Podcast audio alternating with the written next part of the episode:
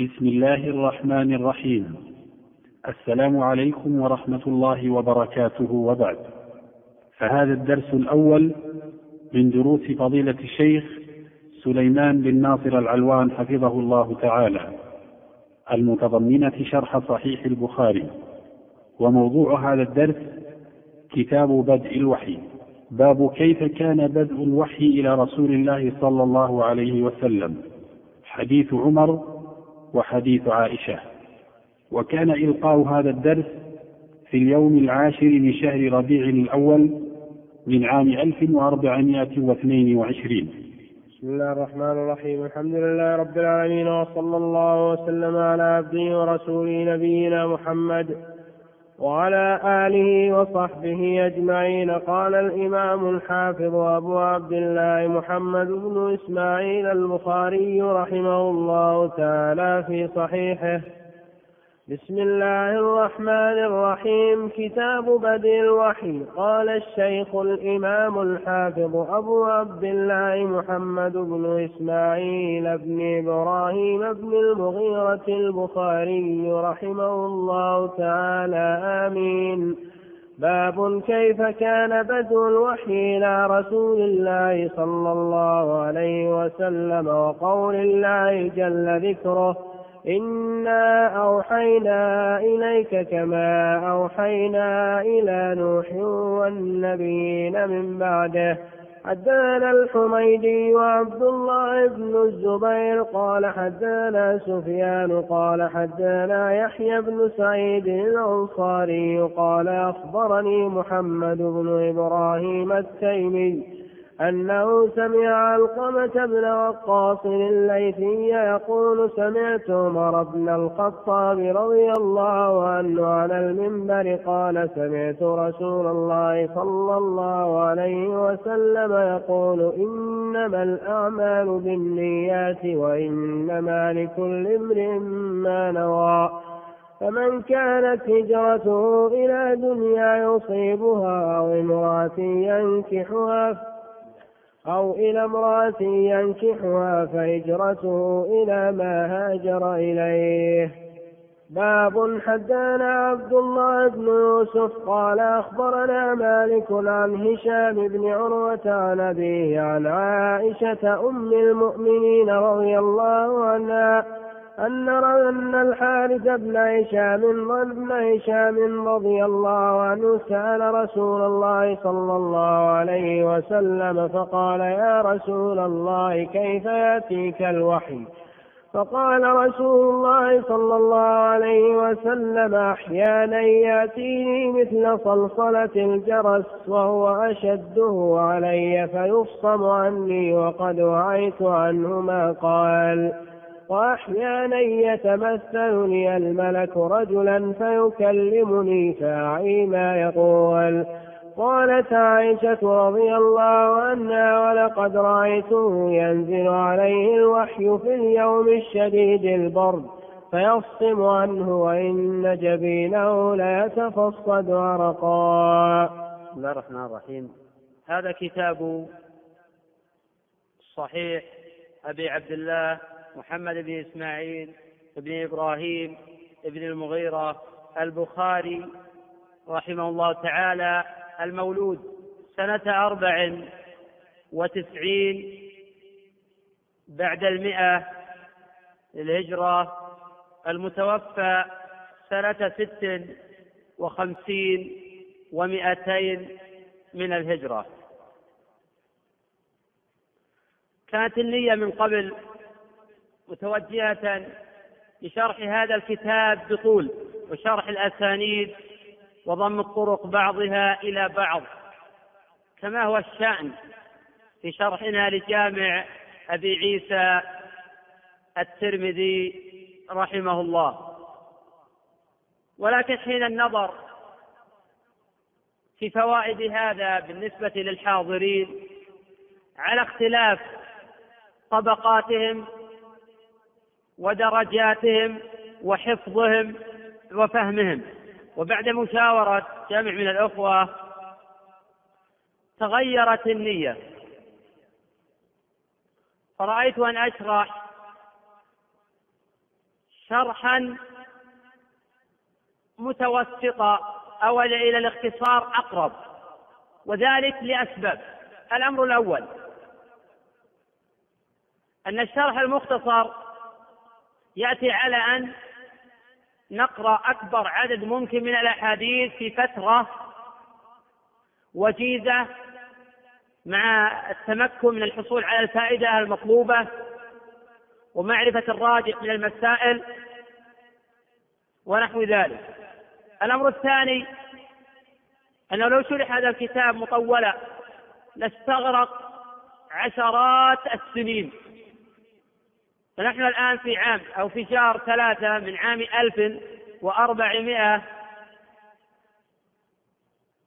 واثنين وعشرين عاما من الهجرة.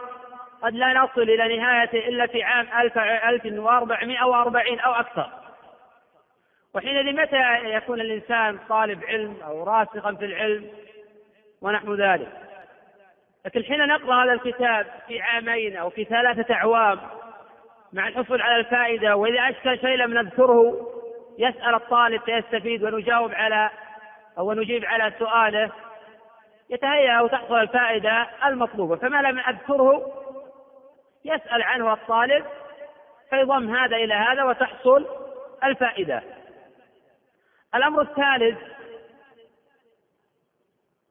أنه بالإمكان مراجعة الشروح المطولة. لهذا الصحيح وشروحه متعددة. فقد شرحه ابن حجر رحمه الله تعالى فجمع فأوعى. وشرحه شرحا مطولا. من حيث الناحية الحديثية ومن حيث الناحية الفقهية. وهو يعتبر أجمع كتاب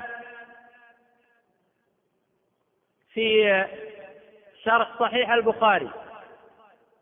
ولا عيب فيه سوى تأثره بالمدرسة الأشعرية في باب الأسماء والصفات. فقد تأثر الحافظ ابن حجر رحمه الله في المذهب الأشعري وتابعهم في فتح الباري على تحريف كثير من أسماء الله وصفاته. وقد اشتهر في حقبة من الزمن أن المذهب الأشعري هو مذهب أهل السنة والجماعة. وترسخ هذا المفهوم الخاطئ في أفكار كثير من أهل العلم. فامتزج الحق بالباطل والصواب بالخطأ وحينئذ يستفاد من فتح الباري لابن حجر رحمه الله من حيث الناحية الحديثية والناحية الفقهية واللغوية. وأما مباحثه في الأسماء والصفات والحديث عن التبرك بآثار الصالحين فقد جانب الصواب. ويلتمس هذا الباب في كلام غيره من أئمة السلف. وقد أشير إن شاء الله تعالى إلى زلل الحافظ في هذه المسائل حين الحديث عن مباحث العقيدة في كل حديث نشرحه. السبب الرابع عدم تضييع الزمن ولأن العمر قصير والعلم كثير. ولا سيما إنه لا حاجة للإنسان بفقه مقارن واسع إنما هذا المتخصص. وحين نأتي بالفقه المقارن كما نطلع في جامعة عيسى وفي غيرها من الشروح قد لا يستفيد إلا طبقة معينة من الحاضرين. والبقية لا يستفيدون لمجرد حضور حلقة ذكر وأن البركة تعمهم والفضل يشملهم. لكن من حيث الناحية الفقهية قد لا يستفيدون. إنما ينتظرون متى تقول أن هذا هو الراجح. وحين سوف يكون الشرح مصبا على بيان الألفاظ وإعراب ما يشكل وذكر المسائل الفقهية والفوائد من الحديث مع بيان الراجح من المرجوح. استفتح المؤلف رحمه الله تعالى كتابه بالبسملة وهذه عادة أهل العلم والمصنفين يستفتحون مؤلفاتهم بالبسملة. اقتداء بالكتاب العزيز وتأسيا بالنبي صلى الله عليه وسلم في مكاتباته ومراسلاته.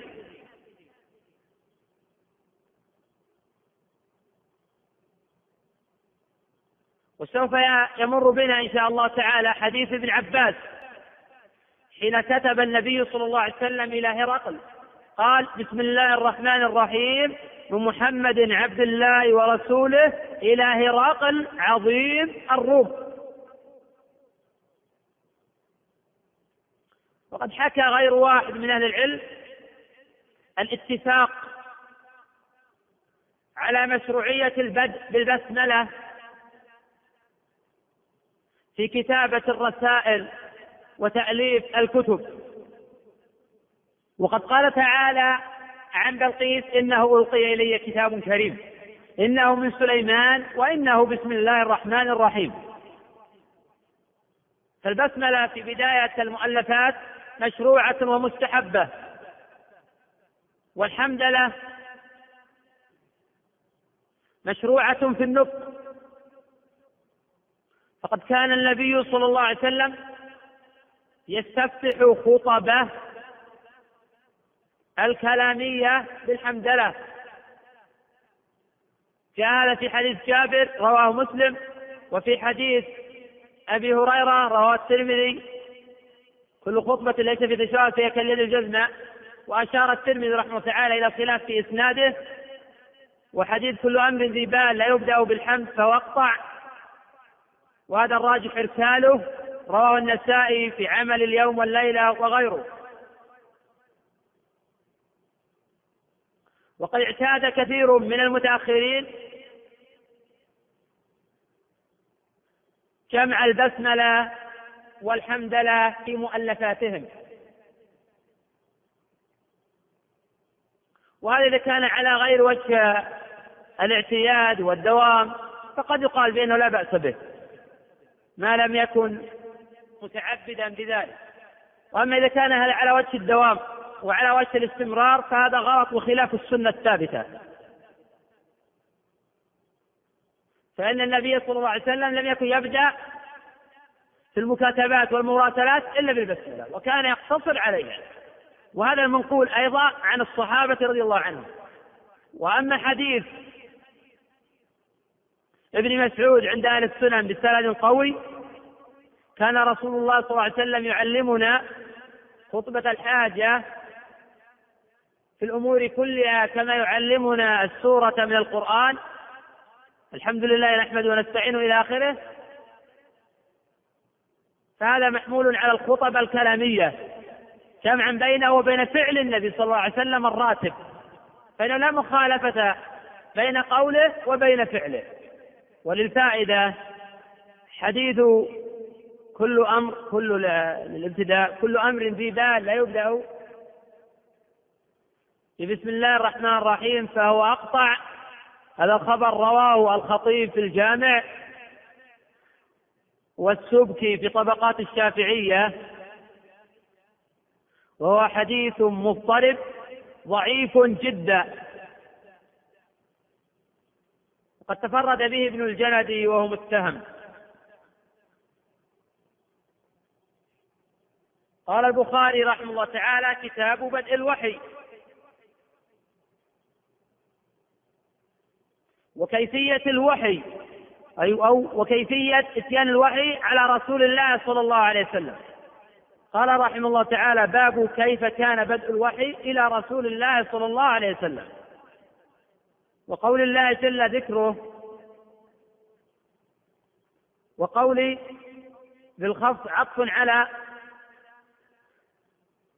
كيف كان بدء الوحي. ويجوز الرفع وقول الله جل ذكره إنا أوحينا إليك. كما أوحينا إلى نوح والنبيين من بعده. فإن نوح هو أول رسول أرسل إلى أهل الأرض. بينه وبين آدم عشرة قرون. كلهم على الإسلام. وهل كان بينهما أنبياء؟ قيل نعم هو إدريس. فإن العلماء مختلفون في إدريس. هل كان قبل نوح أم بعد نوح؟ والأكثر على أنه قبل نوح. نستفيد من هذه الآية إثبات الوحي وإثبات نبوة نبينا محمد صلى الله عليه وسلم وإثبات الإرسال إلى النبيين من بعد نوح والأكثر على أن الرسول يغاير معنى النبي فالجمهور يقولون الرسول بشر أوحي إليه بشرع وأمر بتبليغه والنبي بشر أوحي إليه بشرع ولم يؤمر بتبليغه. وهذا فيه نظر وضعف واضح. الصحيح أن الرسول بشر أوحي إليه بشرع وأمر بتبليغه. والنبي بشر أوحي إليه بشرع من قبله وأمر بالتبليغ. لأنه إذا لم يؤمر بالتبليغ فما هي مهمته؟ والقرآن صريح أن الله ما بعث نبيا ولا رسولا إلا ويأمر بالدعوة. أن أقيموا الدين. وقد سمى الله جل وعلا النبي مرسلا. وما أرسلنا من قبلك من رسول ولا نبي. وهذا اختيار البيضاوي وجماعة من أهل العلم. على أنه قد يرد بعض الاعتراضات على هذا أيضا. وعلى كل الأنبياء يجب احترامهم وتعظيمهم ومعرفة قدرهم وهم يتفاوتون في الفضل. ومن كرم الله علينا وفضله أن جعلنا من أمة محمد صلى الله عليه وسلم الذي هو أفضل الأنبياء. قال البخاري رحمه الله تعالى حدثنا الحميدي عبد الله بن الزبير قال حدثنا سفيان وهو ابن عيينة قال حدثنا يحيى ابن سعيد الأنصاري وهو تابعي. قال أخبرني محمد بن إبراهيم التيمي وهو تابعي في رواية تابعي عن تابعي أنه سمع علقمة بن وقاص الليثي وهو تابعي على رأي الجمهور وقيل الصحابي. يقول سمعت عمر بن الخطاب رضي الله عنه. عمر الخطاب هو أمير المؤمنين قتله أبو لؤلؤ المجوسي سنة أربعين أو خمسين. نعم. سنة خمسين ولا ستين؟ كم؟ خمسة وعشرين. سنة ثلاثة وعشرين. أو واحدة وعشرين. هذا أخذه سنة أربعين. صحيح؟ قتل سنة ثلاثة وعشرين. نعم قتل سنة ثلاثة وعشرين. رضي الله عنه وأرضاه. قال سمعت رسول الله صلى الله عليه وسلم. هذا الحديث اتفق الأئمة كلهم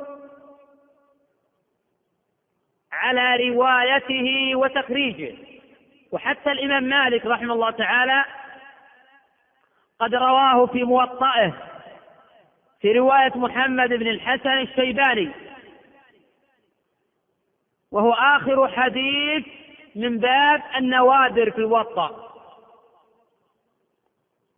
من غرائب هذا الحديث أنه مع أهميته وكبير فائدته حتى قال أكابر أهل العلم بأن هذا الحديث ثلث العلم وقال آخرون ثلث الإسلام إلا أنه تفرد به عمر عن النبي صلى الله عليه وسلم وتفرد به علقمة عن عمر.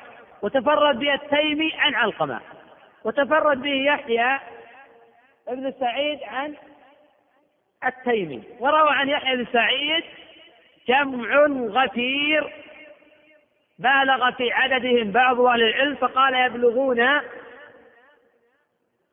سبعمائة وهذا لا يصح. صحيح أنهم لا يتجاوزون المئة.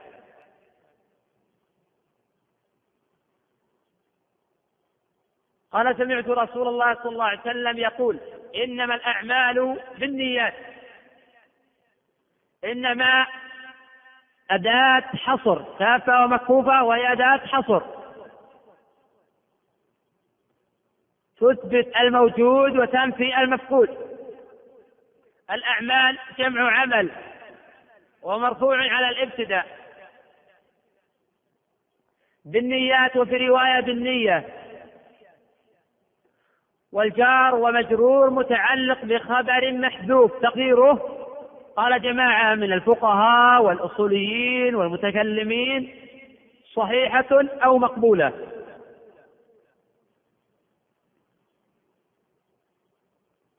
وقال جماعة آخرون من الفقهاء والمحدثين وجماعة من المحققين الأعمال حاصلة بالنيات. فما من عمل إلا ويفتقر إلى نية حتى يثبت ويصح. والنية تطلق على معنيين. الأول على معنى تمييز. العبادات بعضها عن بعض. كتمييز صلاة الظهر عن العصر والمغرب عن العشاء. تمييز صيام النفل عن صيام الفرض. وتطلق على تمييز العبادة من غيرها. كغسل الجنابة عن غسل التبرد. المعنى الثاني تطلق النية على على تمييز العمل الخالص لله من غيره. فإن الله جل وعلا لا يقوى من الأعمال إنما كان خالصا وابتغي به وجهه. قوله وإنما لكل امرئ ما نوى. فمن قصد الخير فله الخير ومن قصد الشر فعليه وزره وإثمه. وقد ذكر بعض الشراح أن هذا الحديث قيل بسبب مهاجر أم قيس. وذلك أن أم قيس امرأة شرطت على رجل ألا تتزوج حتى يهاجر إليها. فهاجر إليها فأخبر النبي صلى الله عليه وسلم بذلك فقال هذا الخبر. وهذا لا أساس له من الصحة. قصة مهاجر بن قيس قصة صحيحة. رواها سعيد بن منصور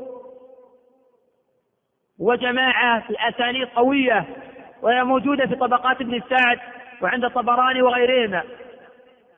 ذكرها الصحابي المشهور عبد الله بن مسعود رضي الله عنه. لكن ليس سببا لهذا الحديث. ولم يثبت لهذا الحديث سبب صحيح يمكن الاعتماد عليه. قوله فمن كانت هجرته إلى دنيا يصيبها أو إلى امرأة ينكحها فهجرته إلى ما هاجر إليه. جاء في غير هذا الموضع عند غير البخاري من طريق الحميدي. وروى البخاري من طرق فقد خرج البخاري رحمه تعالى هذا الحديث في ستة مواطن هذا تابعها. وذكره بطوله. فمن كانت هجرته إلى الله ورسوله فهجرته إلى الله ورسوله. ومن كانت هجرته إلى دنيا يصيبها أو امرأة ينكحها فهجرته إلى ما هاجر إليه. لكنه في هذا الموطن اقتصر على قوله فمن كانت هجرته إلى دنيا يصيبها. لأنه قيل لا مناسبة لهذا الحديث في كتاب بدء الوحي ولكنه ابتدأ به من باب التنبيه والتذكير بعظيم أمر الإخلاص وقبيح أمر الرياء والسمعة. واختصر الحديث والاختصار يجوز فلم يذكر قوله صلى الله عليه وسلم إلى الله ورسوله ليكن ليكن هذا من باب التزكية ومن باب الثناء على النفس. فاقتصر على الآخر للترهيب. فقوله صلى الله عليه وسلم فكانت هجرته إلى دنيا يصيبها أو امرأة ينكحها فهجرته إلى ما هاجر إليه. ولا أجر له في هذا العمل لأنه لم يقصد ربه والدار الآخرة. وربنا يقول ومن يفعل ذلك ابتغاء مرضات الله. ومن يفعل ذلك ابتغاء مرضات الله فسوف نؤتيه أجرا عظيما. ومن اسم شرط جازم تجزم فعلين الأول فعل الشرط الثاني جوابه وجزاؤه. ومن يفعل ذلك ابتغاء مرضات الله مفعول من أجله فسوف نؤتيه أجرا عظيما. الفرابط لجواب الشرط. ولا يتأتى جواب الشرط إلا بحصول فعل الشرط. لا تأتى الأجر العظيم ولا الثواب الكبير إلا بتأسي الإخلاص وإرادة وجه الله جل وعلا. فمن صلى أو صام أو زكى أو حج بقصد مدح الناس وثنائهم فقد تعرض لمقت الله وسقطه ومن طلب العلم للرياء والسمعة ولحب الظهور وليجاري به العلماء ويماري بالسفهاء فقد حبط عمله. في صحيح مسلم حديث على عن ابي عن أبي هريرة قال صلى الله عليه وسلم قال الله تعالى أنا أغنى الشركاء عن الشرك من عمل عملا أشرك معي في غيري تركته وشركه. البخاري نبه في هذا الحديث العظيم على وجوب الإخلاص وقصد الله جل وعلا بالأعمال وتصفية النية ولا يزال السلف يعنون عناية كبيرة بهذا الباب. حتى قال احدهم عالجت ذلك عشرين عاما. وقال بعض السلف عن هذا الحديث بأنه يدخل في سبعين بابا من أبواب الفقه. معنى أن يدخل في أحكام الطهارة في أحكام الصلاة ونحو ذلك. وقال الإمام أحمد وجماعة عن هذا الحديث بأنه ثلث الإسلام. بعض أهل العلم قال معنى ثلث الإسلام أي ثلث العلم وقال آخر لا. إن المقصود حين كان الإسلام مبنيا على قول وعمل واعتقاد فدل هذا الخبر على الاعتقاد وعلى اعتبار أمور النيات والمقاصد. الإيمان عند أهل السنة قول وعمل قول القلب واللسان وعمل القلب واللسان والجوارح. ومن فوائد هذا الحديث أنه يجب التمييز بين العبادات والعادات. ومن فوائده أنه لا وضوء إلا بنية ولا غسل إلا بنية. إذا كان الغسل واجبا. وهذا قول جماهير العلماء مالك والشافعي وأحمد وآخرين. وخالف في ذلك الإمام أبو حنيفة رحمه الله تعالى. من فوائد الحديث أن الأعمال داخلة في مسمى الإيمان ففيها الرد على المرجئة.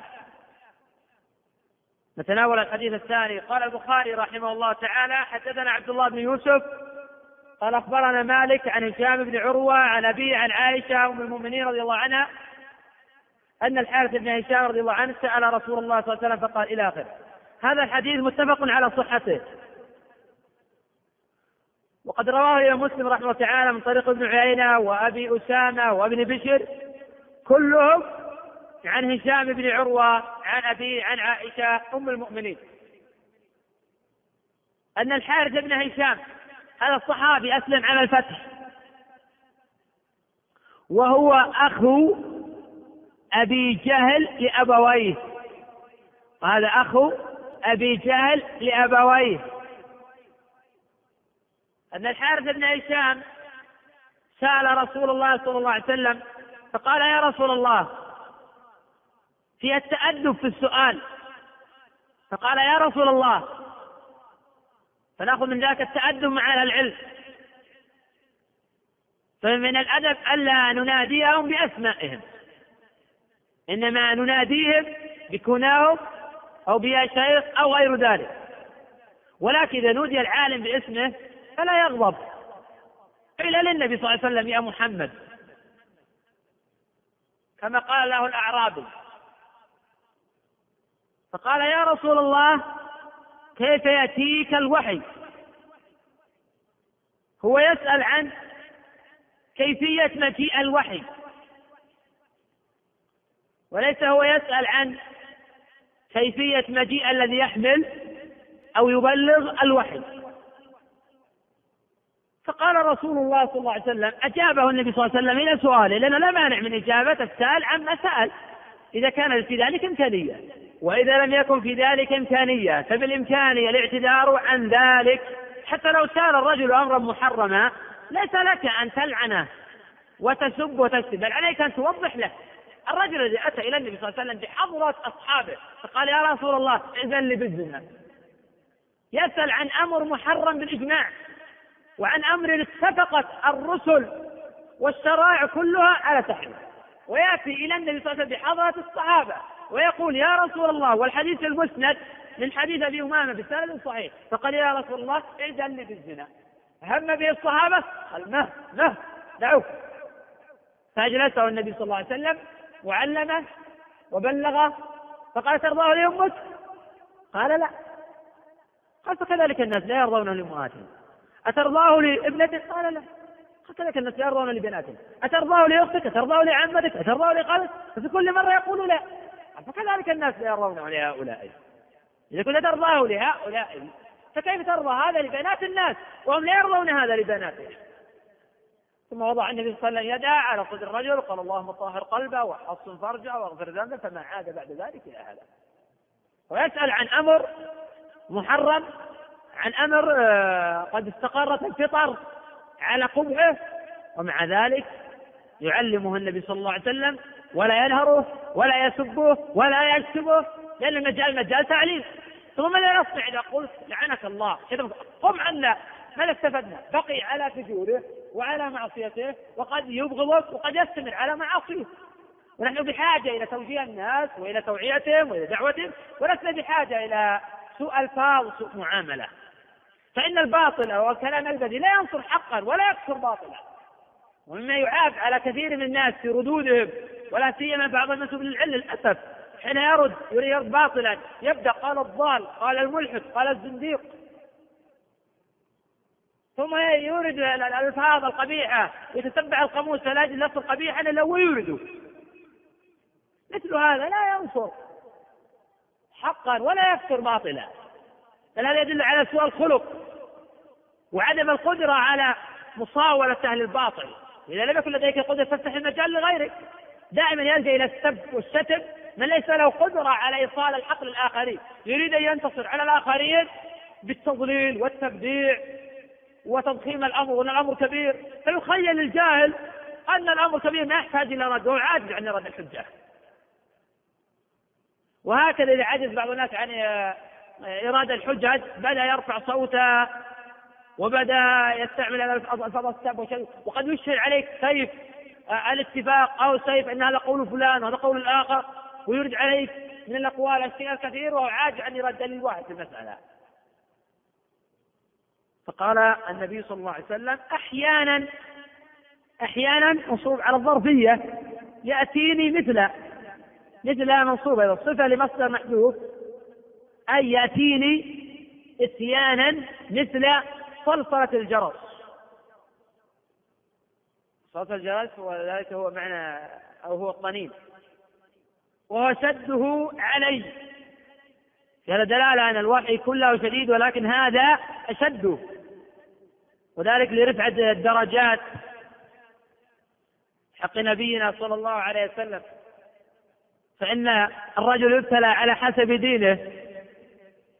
ولا يلزم من الابتلاء مجرد تكثير السيئات. وقد يكون مجرد الابتلاء لرفعة الدرجات. فإن الله جل وعلا عصم أنبياءه عن الكبائر. وإذا فعلوا شيئا من الصغائر لا يقرون عليها. كما في قوله تعالى عبس وتولى وفي قول الله جل وعلا وتبدي في نفسك ما الله مبديه وفي قول الله جل وعلا يا أيها النبي لم تحرم ما حل الله لك؟ لا يقرون على شيء من ذلك. فهذا شدة فشدة الوحي لرفعة الدرجات. ولرفعة مقام نبينا محمد صلى الله عليه وسلم. قال الله جل وعلا ورفعنا لك ذكرك. قيل معنى هذه الآية لا أذكر إلا وتذكر معي.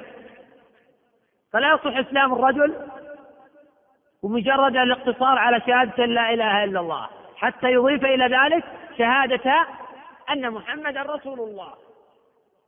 فإذا أسلم اليهودي أو أسلم النصراني وقال أنا أقول أشهد أن لا إله إلا الله لكن لا أشهد أن محمدا رسول الله بل أشهد أن عيسى رسول الله أو أشهد أن موسى رسول الله وأنا أقر بأن محمدا رسول الله أو قد يقر بأن محمدا رسول الله ولكن لا يقر أن شريعته مهيمنة على جميع الشرائع وأنه هو الذي يجب اتباعه دون غيره هذا لا يزال كافرا ولم يدخل بعد في الإسلام.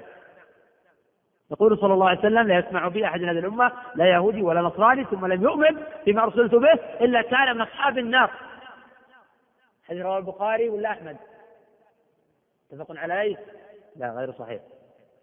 نعم هذا حديث من أفراد مسلم دون البخاري من حديث أبي هريرة رضي الله عنه.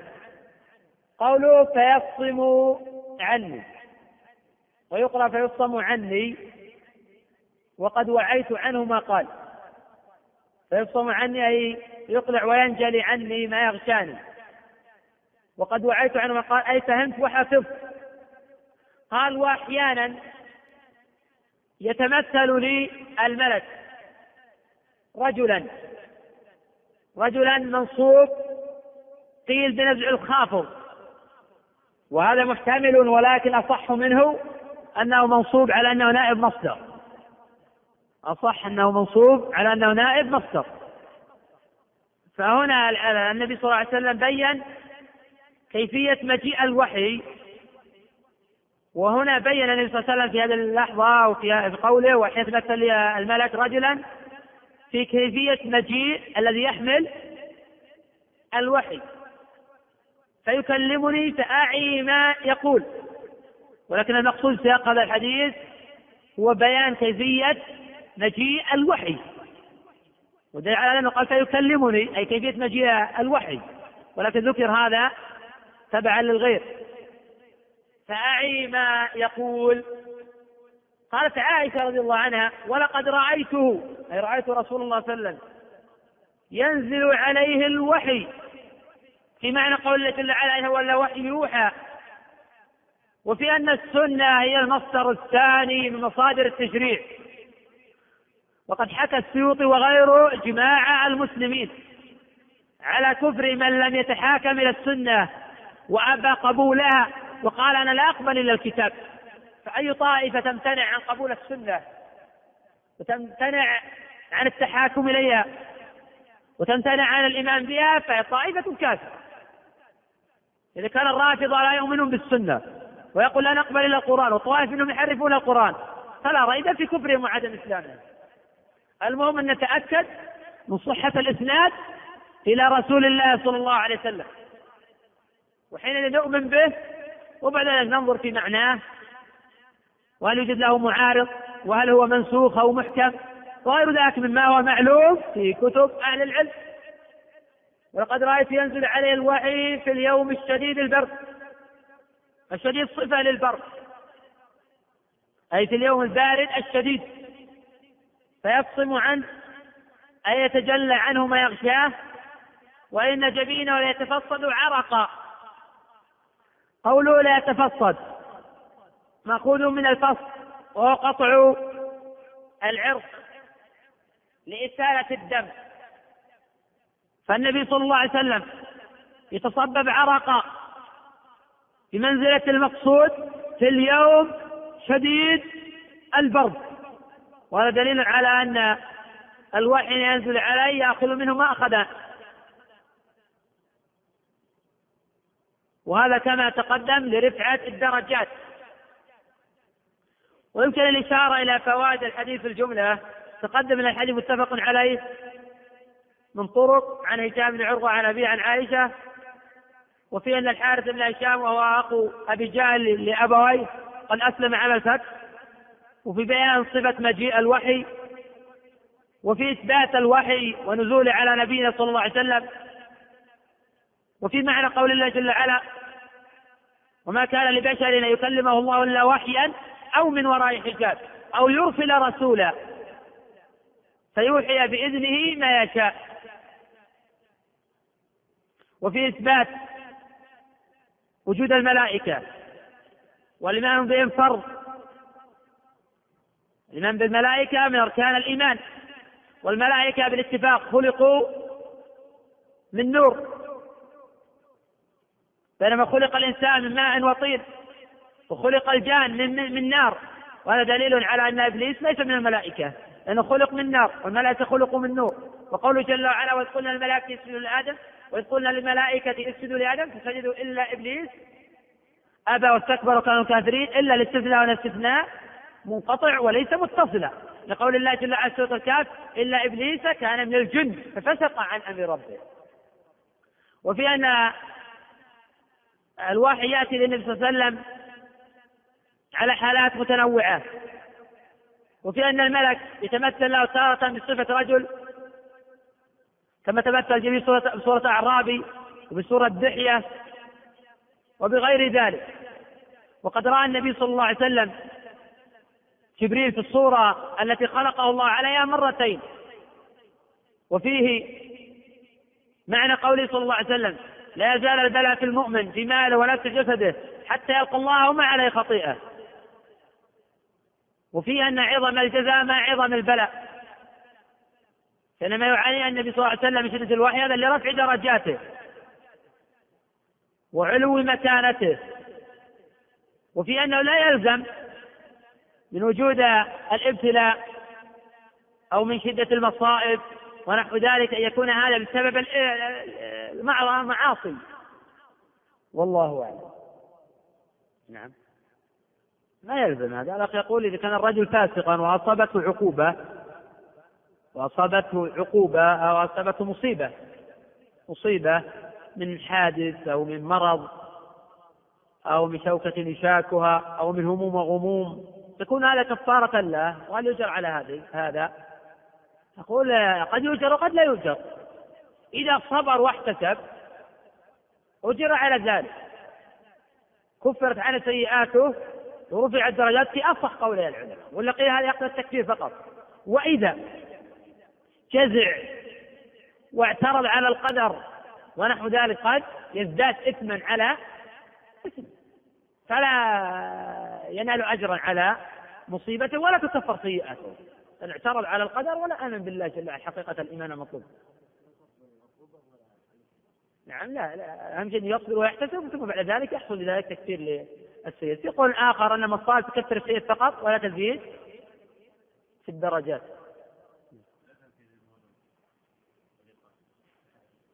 أنا يسأل عن الأذان بإذن المولود والحديث لا يصح. رواه الترمذي وغيره وفي إسناد عاصم بن عبيد الله عن عبيد الله بن رافع عن أبيه وعاصم بن عبيد الله ضعيف الحديث. ضعفه النسائي وغيره. حتى قال شعبة لو سألت من بنى مسجد البصرة لقال حدثنا فلان عن فلان عن النبي صلى الله عليه وسلم أنه بناه وهذا دليل على سوء حفظه. قال مالك رحمه الله شعبتكم يشدد في الرجال ويروي عن عاصم ابن عبيد الله. فهذا الخبر ضعيف ولا يصلح الأذان في إذن المولود ولا الإقامة ولا يصح في الباب شيء. لا أذان ولا إقامة ولا يشفع العمل بذلك. ولا يصح يقول الإنسان هذا من فضائل الأعمال يقول هذه عبادة. عبادة مبنية على التوقيت. ولا يصلح تطبيق الأحكام التكليفية إلا بحديث صحيح. نعم.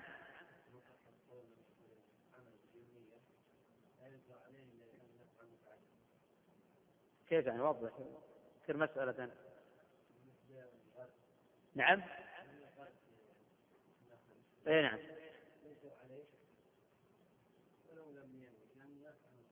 صحيح. إذا غرس إنسان نخلة ولو لم ينوي حين غرسها أن يأكل من الطير. لكن غرسها ثم بعد ذلك بدأ الطير يأكل منها وسكت عن ذلك واحتسب الأجر. أنه يؤجر على هذا. لأن هذا العمل ليس عبادة محضة.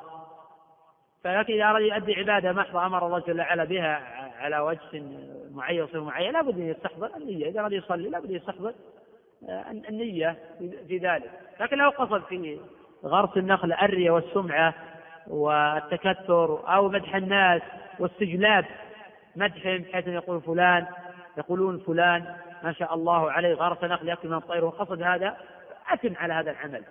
نعم. امرأة ينكحها. طبعا في من قال الأخ إبراهيم يسأل عن قوله صلى الله عليه امرأة ينكحها. يعني بمناسبة ذكر ذلك قيل في هذا الحديث آه فمن كان يريد إلى دنيا يصيبها هذا تعميم. أو امرأة تخصيص بعد تعميم. وقيل إن هذا مغاير لهذا. وقيل إن هذا مغاير لهذا. بدليل أنها نكثرت الدنيا وقد قال بكل قول جماعة من أهل العلم. قد يقال برجحان القول الأول وخصت المرأة بالذكر لأنه قد يكون السعي إليها أكثر. أو قد يكون النبي صلى الله عليه وسلم قال ذلك لمعالجة واقع معين. ولكن لا يعني هذا أنه قيل بسبب مهاجر أم قيس. أنه تقدم أنه لا أصل لهذا. وتقدم أن مهاجر أم قيس الأثر في ذلك صحيح لكن لا أصل لربط هذا بهذاك وحتى قصة مهاجر أم قيس جاءت من حديث ابن مسعود. وهذا الخبر لم يثبت عن النبي صلى الله عليه وسلم إلا من حديث عمر بن الخطاب. نعم.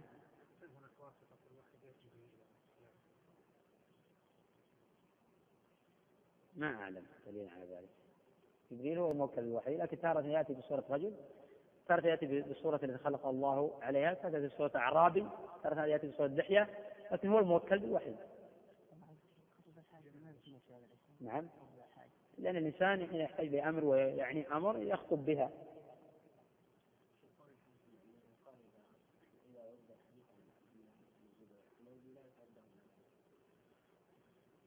البخاري رحمه تعالى استفتح بالحميدي ذكر الفقهاء رحمه تعالى أو ذكر أهل العلم وأهل الحديث عدة أساتذة. قيل انه من قريش.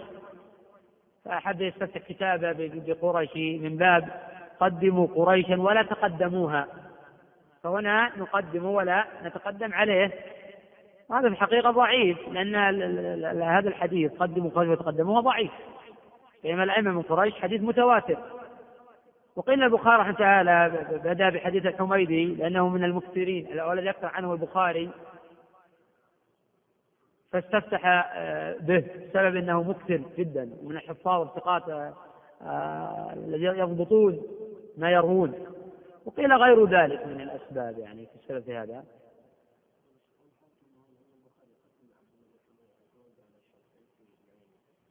هذا واضح تقديم الحميدي. على الشافعي في ابن عيين هذا واضح. لكن روى عن غير روى غير الشافعي عن سفيان. وقد يقال إن البخاري آه، لم يتأتى له الحديث عن ابن عيينة بأوثق من الحميدي بأوثق من الحميدي لأن مالك رواه عن يحيى ابن سعيد. وهذا الجواب قوي وقيل به قال به جماعة من العلم. نعم. اي نعم.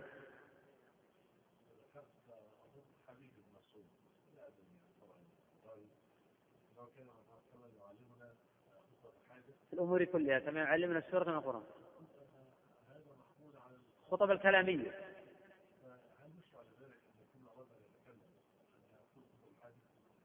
يقول نعم في بعض الأحيان ولا يداوم على ذلك. لكن أردت أن أنفي بذلك الاستفتاح بها في المكاتبات والمراسلات. لأن فعل النبي صلى الله عليه وسلم واضح في هذه المسألة. ولا يعني هذا أن نستفتح كل شيء في الحمد لله. لأنه ثبت عن عليه وسلم يستفتح أشياء بغير الحمد لله. التي الحديث العادي مع الناس ومع الأصحاب. وجاء هذا عنه صريحا في عدة أحاديث في عدة مواطن. لكن في الذي يشرع له الحمد مثل الخطب خطبة خطبة الاستسقاء وخطبة العيدين وخطبة الجمعة. وقد كان النبي صلى الله عليه وسلم يستفتح بالحمدلة وهذا واضح جدا من الأحاديث الأخرى. فلكن لا يعني هذا في الحديث السابق أن يستفتح كل مجلس بالحمدلة أي نعم. وربما الحديث الأمور كلها لكن جاءنا حديث يبين هذا. فنحن لا نفهم الحديث آه، معزولا عن غيره. ينبغي لنا إذا أردنا أن نفهم الحديث أن نفهمه على واقع الأحاديث أو على وفق الأحاديث الأخرى. حتى نخلص بنتيجة جيدة. أما إذا فهمنا على عمومه وعلى إطلاق وعزلنا على الحديث الأخرى كما صنع غير واحد من المتأخرين فقالوا باستحباب البدء بالحمد حتى في المكاتبات وبدأوا يعيبون على من يقتصر في المكاتبات على البسملة. مع أن الأحاديث صريحة في فعل النبي صلى الله عليه وسلم باختصار على البسملة دون الحمد لله. فإذا إذا أردنا نفهم الأحاديث ينبغي لنا أن نفهمها على ضوء الأحاديث الأخرى.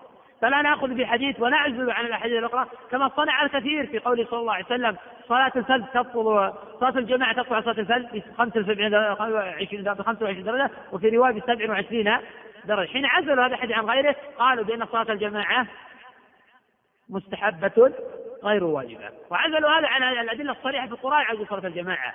أمر الله جل وعلا بالسدة الخوف وعزلوا على هذا عن أكثر من خمسين حديثا عن رسول الله صلى الله عليه وسلم.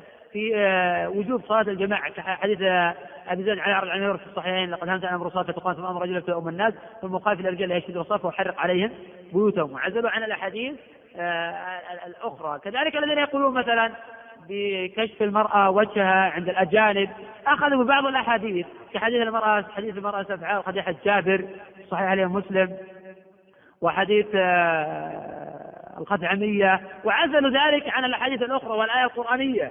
يا أيها نقول لأزواجكم وبناتكم ونساء المؤمنين ولا حاول الجمع بينهما حاول الترجيح ولم يحاول الجمع بينهما. مع أن الأحاديث يحتج بها كحديث مثلا سفع الخدين رواية شاذة ففرد الرواية مع عبد الله بن سليمان عن عطاء عن جابر وخالفه ابن جريج وهو أوثق من عبد الملك في عطاء عن آه، جابر. حديث الخدعمية ليس صريحا مضيئة شاذة والآية قوية فسرها ابن عباس بوجوب تغطية المرأة وجهها. إذا أنا لا أريد أن أتحدث عن هذه القضية إنما أريد أتحدث عن قاعدة كلية يستفيد منها طالب العلم. فلا يأخذ بحديث دون الحديث يحاول الجمع بينهما ما وجد إلى ذلك سبيل بشرط أن يكون الحديثان صحيحين. أما إذا كان أحدهما آه، صحيحا والآخر ضعيفا يجب طرح الضعيف والأخذ بالصحيح. والله أعلم. التلفظ بالنية بدعة. النية محلها القلب. التلفظ بها بدعة. الحج هذا خص بدليل. أن يرد التلفظ بالنسك إلا في الحج. أما التلفظ بأن يريد يفعل الإنسان لم يرد في ذلك شيء. الإيجابيات والسلبيات في ما قولكم ابن حجر وما قولكم لم أذكر فتح الباري للحافظ بن رجب رحمه تعالى مع أنه الأسبق من فتح الباري لابن حجر. لأن كتاب فتح الباري للحافظ رجب رحمه الله تعالى آه، لم يكمل. ولا يوجد عندنا منه إلا إلى كتاب الوتر. وقد فقد أوله أيضا. غير أن فيه إيجابيات كثيرة منها كثرة نقله عن الأئمة السابقين في تعليل الأخبار. منها دقته في التصحيح والتضعيف. منها دقته في ضبط المذاهب والعزو إلى الأئمة. ومنها أيضا سلامة عقيدة في باب الأسماء والصفات وتوحيد الإلهية حيث أنه لم يقع فيما وقع فيها الحافظ من تأويل أحاديث الصفات. بل أجاد في هذا الباب. فيمكن الاستفادة من فتح الباري لابن رجب إلى ما وقف عليه والاستفادة من فتح الباري باعتبار أنه شرح الكتاب من أوله إلى آخره مع مراعاة ما تقدم ذكره من السلبيات. والله أعلم. درس إن شاء الله الآن نتناول البخاري يوميا. حتى ننظر في الموضوع فيما بعد. نتناول على حسب الوقت. يعني على حسب الوقت. نأخذ في الدرس حديثا حديثين ثلاثة أربعة. ناخذ لا نأخذ إلا حديثا واحدا يكفي. استغفر الله استغفر الله استغفر الله